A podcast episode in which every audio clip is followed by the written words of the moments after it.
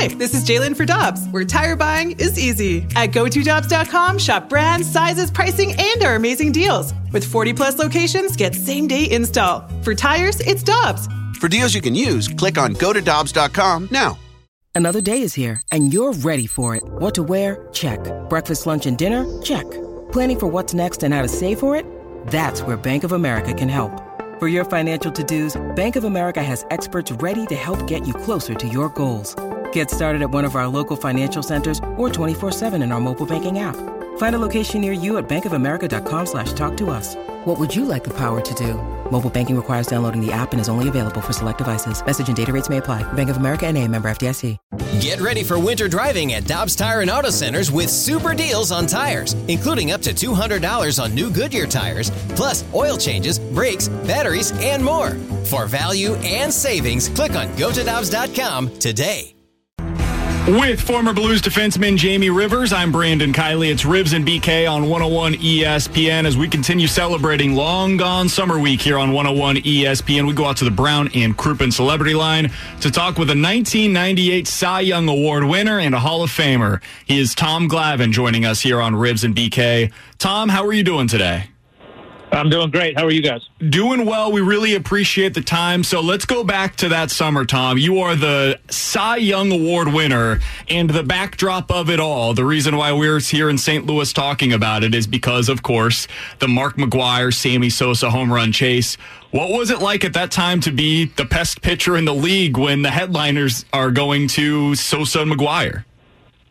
well, you're. Uh you're fighting to get a little bit of respect, I guess. But um, you know, listen, I mean, those what those guys did that summer obviously was special. Um, you know, it was the kind of thing that uh, as the summer went on uh, and it became more and more apparent that uh, what was happening was special, and you know, those two guys just seemed to feed off of it and give us more and more to talk about and anticipate every day. I mean, it became a spectacle. I mean, every time you know, one of those guys would come to the come to bat in their ballparks or even on the road, uh, the anticipation level would rise, and and you know, people were genuinely excited to hopefully see a home run. So, I mean, I've I've never I never seen anything like it um, up to that point in time, and I'm not sure that I saw anything like it afterwards. But um, you know, the way those two guys captured the attention of you know the nation and, and particularly baseball fans across the nation was pretty crazy. Tom, what was your mental strategy like going into those uh, those at bats where McGwire or Sosa would step into the batter's box? You're sitting there on the mound, obviously Cy Young winner that year. You're having a fantastic year. What's your thoughts going through your head as Big Mac enters the batter's box? You know, I think your thought process is initially it, it's what it always is, right? I mean, when you go into a game, you're looking at a lineup, you're putting together a game plan, and you're identifying one or two guys that you don't want to let beat you uh, and obviously, Mac was that guy in St. Louis. And, uh, you know, it's not to say that there weren't other guys, but obviously he was probably at the top of the list. Um, so you tried your best to get into situations where he couldn't beat you. Secondarily, yeah, you knew what was going on, and you didn't want to be on that list. Um, you know, when the year was over, if they broke a record or or whatever, you know, was that going to end up being, you didn't you didn't want to have your name be on that list. So, um, you know, there's a little bit different motivation in that regard, and, and I think I think most pitchers are probably similar to me in that, like I said, a you're, you're identifying those guys as the guys you don't want to let beat you, and then B you don't want to be on the list. So they're getting the best of every everybody they face, you know, because that's everybody's mindset is they they want to get them out and they don't want to give up a home run, which you know when you think about it, knowing that that level of focus that they're getting from every pitcher um, and getting every pitcher's best, and they're still able to put together the summer they, they both did. Uh, it's pretty remarkable. So, just a quick follow up to that one, Tom, is as a pitcher and as your pitching coach and as a team, your strategy, what are the pitch selections that you're setting up for Mark McGwire? Like, as you're sitting in there, like, where are you going right? What was your strategy with your pitches for Mark McGwire to avoid being put on that list?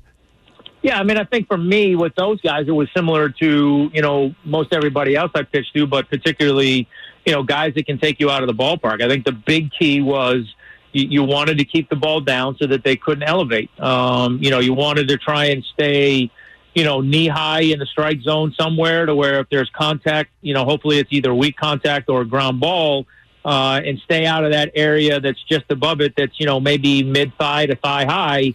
Uh, those kind of balls that you know those guys can elevate and really drive somewhere. So, you know, for me, like I said, it was down and away, uh, changing speeds down and away. Try to keep him honest in as much as I could. If I felt like he was getting a good look at my changeup um, better than I wanted him to, then I certainly would uh, pitch inside and try to get him off of that a little bit, change his eyesight a little bit.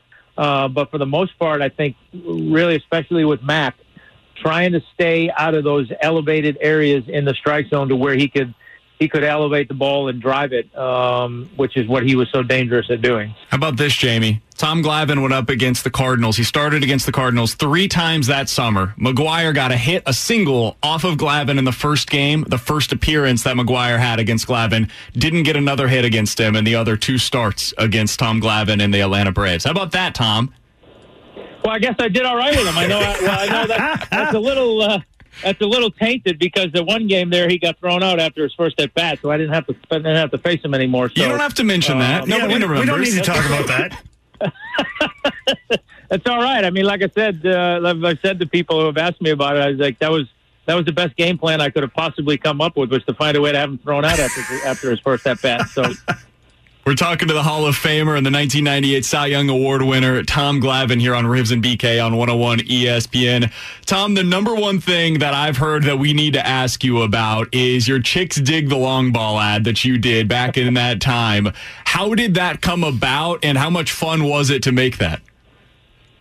Um, it was a ton of fun. Um, how it came about, I'm not. I mean, I'm not 100 percent sure. I mean, we got. I got a call from my agent telling me that uh, you know Nike was interested doing in doing a commercial with me and Greg, and you know I thought, yeah, that'd be fun. I don't know. I don't remember if I really knew what the premise of the commercial was uh, until I had kind of loosely agreed, or Greg and I had loosely agreed that we were going to do it. Um, and then it, it became apparent that it was this chick, chicks dig the long ball theme, and um, you know, and then it all kind of came together. And I mean, it was fun. It was weird because we did the commercial. If I'm not, if I remember correctly, I think it was the same road trip, uh, and and it was Florida and Philadelphia. So we did the first part of the commercial in Florida, uh, where we're shooting these scenes outside, where Greg and I are, are swinging at skeet shoots and uh, you know doing some of the weight room scenes and things like that that we did. Then we switched to Philadelphia, where we did a lot of the Rocky stuff and and you know the on field batting practice and and I think for both of us, as we were doing it, we just kind of wondered, like, what are they doing with this? Where where are they going? How's this all going to piece together? I think the both of us had a little bit of anxiety of thinking, you know, this is going to be terrible. you know, what, what are they doing? Um, but obviously, the final product was was pretty funny, and I think it, you know, what makes it fun, obviously, is you know, it was it was a fun summer to begin with, with the whole home run thing, but I think it, it kind of showed a side of Greg and I that you know most people never got to see. Uh, so I think that made it more fun for people as well. So speaking of chicks digging the long ball, uh, you're no stranger. Looking through your thing here, you got one home run in your career. Um, what do you remember about that home run? And do you remember who the pitcher was?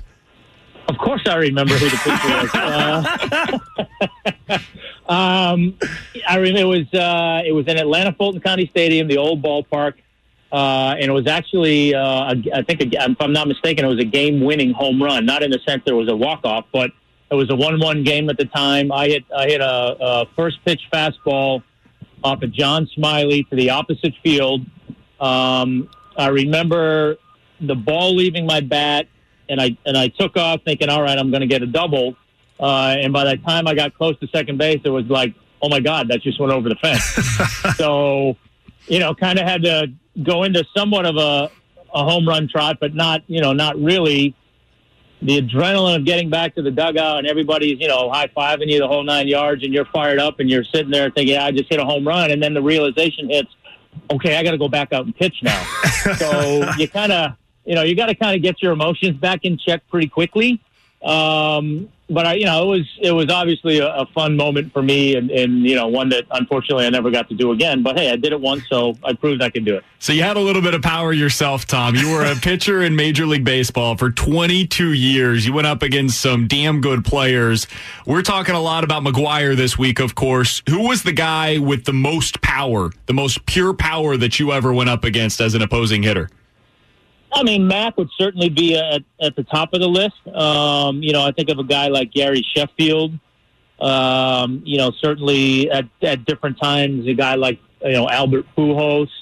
Um, you know, Mike Piazza when he was in the prime and, and doing his things. I mean, those are the guys that were, you know, just strong and could really drive the ball. But, you know, I think the, oftentimes you'll hear certain guys talked about in, in, in the sense that, you know, when they hit the ball, it sounds different. It comes off the bat different. It travels different. And Mac was one of those guys. I mean, when, when he got a hold of one, it just had a different sound to it. And, and it was just that the, you know, the, the, the contact that he would make. I mean, the ball would just carry. I mean, it just didn't seem to, you know, it was like almost like gravity had no effect on it. It was just, it was just going to carry. But, you know, he, he was one of the guys, like you never, you know, you never fear anybody, so to speak. Obviously, you respect everybody that gets in the box, and certain guys are. For me, throughout my career, being McGwire and Gary Sheffield, those were the two guys that I just, I always prayed that just please don't hit a line drive back at me because, like I said, those guys, the way they hit the ball, the way the ball came off their bat, uh, you just didn't think you were going to have time to react, and, and thankfully, neither one of them did. So speaking of great players, I've got to go down this road. Obviously, being a former NHL player myself, looking through the Tom Glavine scouting report on Wikipedia, for our listeners who don't know, you were drafted to the NHL ahead of our very own Brett Hull. Please tell me about your hockey career. And I guess most specifically, what I'd like to know is obviously you played hockey at a really high level and you're really good. You got drafted. But when was the decision made that you were going to go baseball rather than hockey? Um, well, and trust me, every any chance I get to remind Brett Hull of that, I do whenever I see him anywhere. So um, I'm I'm quick to remind him of that. But um, you know, it's funny coming out of high school. I was, you know, what I tell people, I was probably a more polished hockey player and a more raw baseball player. Um, you know, I'm, I mean, my my baseball pitching skills were I had a good arm uh, and and I really didn't know how to pitch. I mean, my idea of of a changeup in high school was let me throw this next fastball harder than I threw the one before. I mean that that was that was my mentality. I just I didn't really know what I was doing. I never had any coaching really. You know, my people will always ask me, "Oh, when did you start taking pitching lessons?" Honest to God, my first pitching lesson that I ever got was the day that I showed up for pro ball. Uh, that was the only time I had ever gotten any any pitching uh, advice, lessons, whatever, or, or thought about my mechanics. So that's why I say I was a better, I was a more polished hockey player. I was just really raw in baseball, and it, and it was not an easy decision. I mean, I went through the whole college process, um, trying to find a school where I could play both.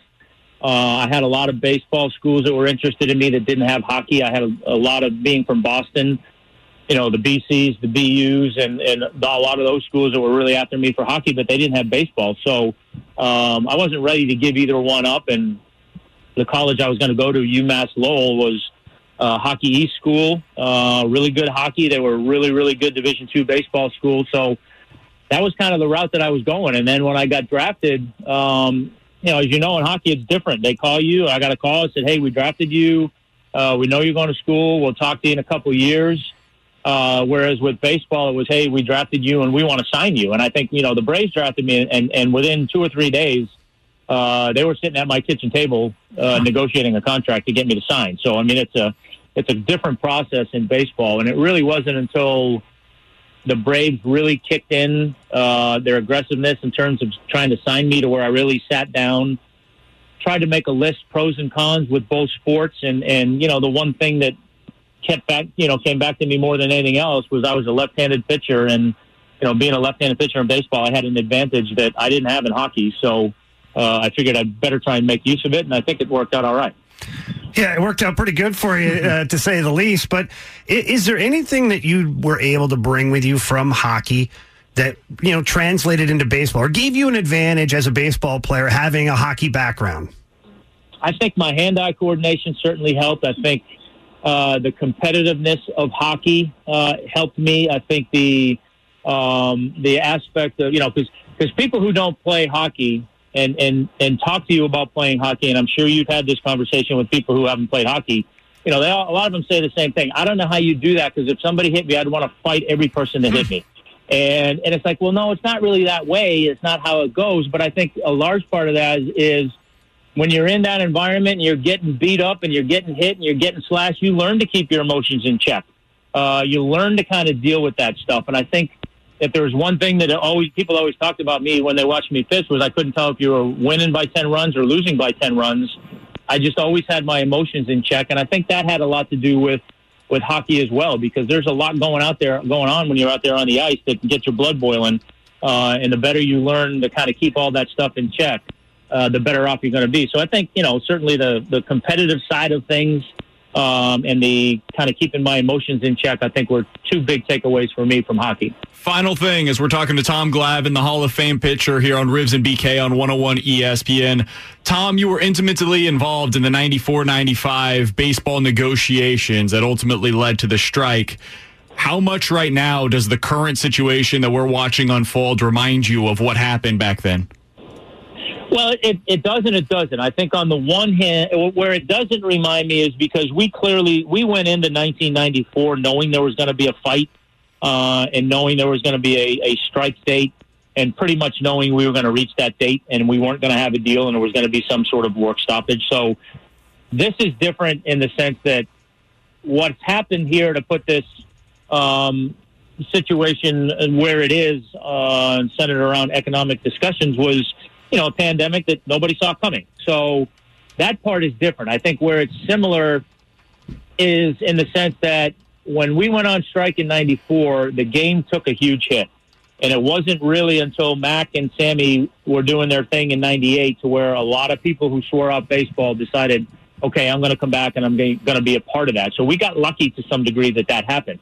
I think this is similar in that sense, in that if, if baseball if baseball is the only sport that doesn't come back and it doesn't come back because of economic reasons, I think a lot of people in this country are going to are going to be really really upset with the game and they're going to swear it off. Is it going to be to the level of 94 or more?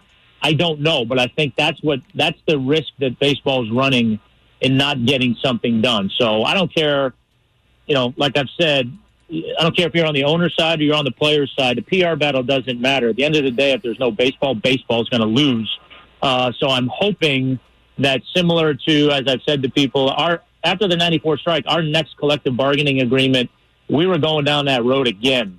And it was on the heels of 9 11. And the cooler heads in the room prevailed, and, and there were two prevailing thoughts. Number one, we just put the game through hell with a strike. And number two, the country's gone through hell. We can't do this. We can't do this again. And that had a lot to do with us getting something done. So I'm hoping that the the outside pressure of the country wanting to get back to normal and get baseball back, I'm hoping that that's going to put enough pressure on both sides to figure something out, uh, so that we're going to have baseball before too long. Tom, you're the best. Hopefully, we will be able to talk to you about some real baseball coming up soon. We always appreciate the time, my friend. Thanks so much for joining us here today on Rivs and BK. All right, you guys are welcome. Have a great day.